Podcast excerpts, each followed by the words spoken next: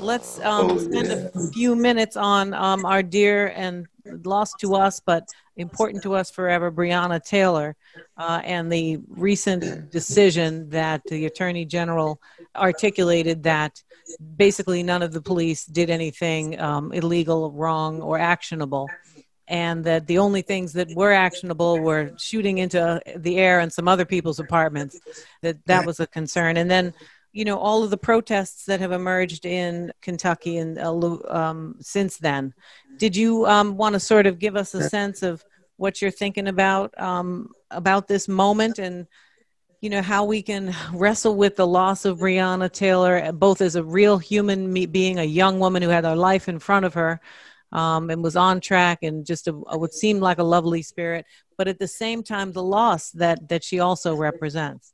Absolutely. I mean, for, for me, it's important to keep the focus on why the brothers and sisters of all colors are in the streets. They are there because they have a deep love for Breonna Taylor. They have a deep love for Tamika, her precious mother, for Troy, her precious father, and other people who have been killed by police, disproportionately chocolate. So begin with her. Yes, she's black, and it's not just her Black Lives Matter. Her Black Lives is profoundly precious and priceless. And we hit the streets because when we hear rationalizations, once again, even when it's from a brilliant conservative black brother, I think we ought to be ashamed of rationalizing this kind of murder because he talks about truth and evidence, but his mentor, Mitch McConnell, ain't got nothing to do with truth, ain't got nothing to do with evidence. Just gangsters dead up. So that when he talks about truth in that way, people are looking at him in a certain way.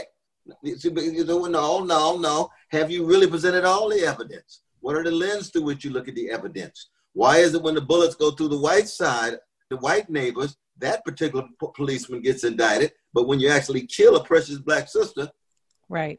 they walk away free.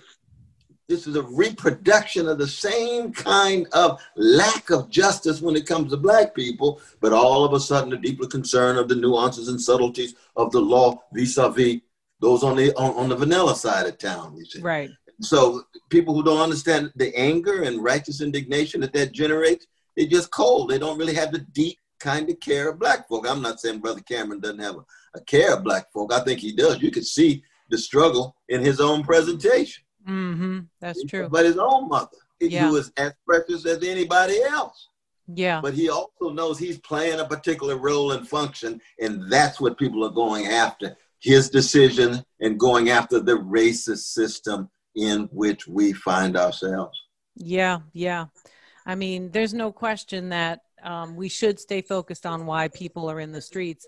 And it is both the specificity of the losses that people are feeling now, but it's also it's like a categorical loss. It's like a Yeah. ritual that's being played out over and over again, where Mhm. extensive discretion is being given to the police to enact what is state-sponsored violence and disregard of black human beings over and over and over again. And then the use of a very narrow interpretation of the law and the use of extra discretionary contexts for analysis and the normalization of the idea of Black people as criminals work all together to continue to reproduce this kind of outcome. So that's both about Breonna, right, and her family and that specific location, and it's about a collective experience. That's like saying that Ida B. Wells was only interested in the one last lynching that happened. She's interested in the history of lynching as a practice, as a collective zeitgeist, as a way of understanding what is acceptable and why.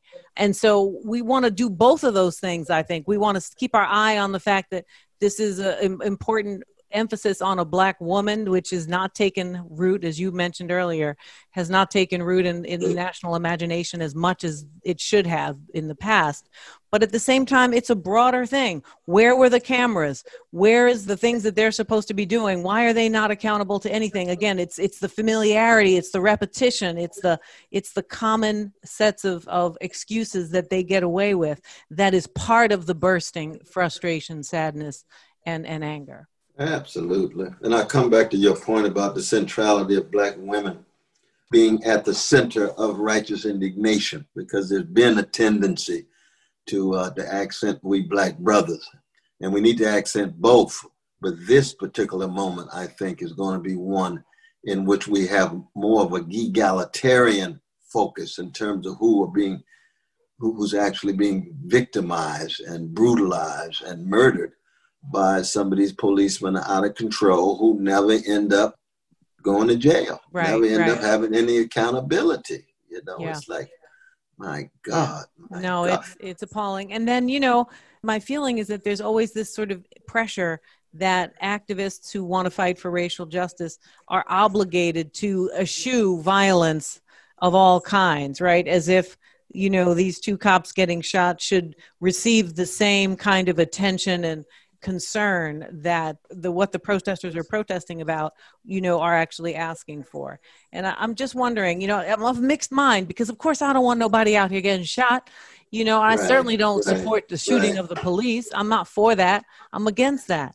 But there's something about the idea that these two things are equal and that in order for you to even have any credibility as a protester you got to somehow act like the cops don't have this massive advantage and you're supposed to be just as concerned about them. And if you're not, then you're not really anti violence. You know, it just feels hypocritical to me, even though in principle, I don't disagree, but it makes me want to disagree. no, you know what I'm saying? I, I, think both of us, though, we're on this tightrope in terms of. We, we sure are a, on the tightrope. We want to hold on to our morality and ethical integrity and say we don't want anybody shot. But at the same time, we want to tell the truth and say we notice that when the powerful engage in violence, we don't have a whole lot of voices in, in high places. But when the vulnerable engage in violence, they get crushed like cockroaches. They get the major highlight and spotlight as if their lives have less value. So when they want to defend themselves, lo and behold, they don't have access to certain kinds of behavior. But when the powerful want to defend themselves, this is true for individuals, it's true for nations. All these nations, we did it out of self-defense. Why'd you end up killing all these people? Why you end up killing all these innocent people? Why you end up killing all these babies out of self-defense? Oh, really? And then when they fight back, lo and behold, oh, then it, they're rampant hordes most, of, of dangerous forces most immoral folk in the world. How dare you engage in violence? You know that violence is wrong. Violence never solves anything. Well, we notice that you don't have too much to say when it's violence from above. So we're just trying to be like Martin Luther King Jr., Fannie Lou Hamer. We want consistency on that tightrope. And therefore, yep. we find ourselves trying to be true to something that's bigger than all of us, which mm. is justice.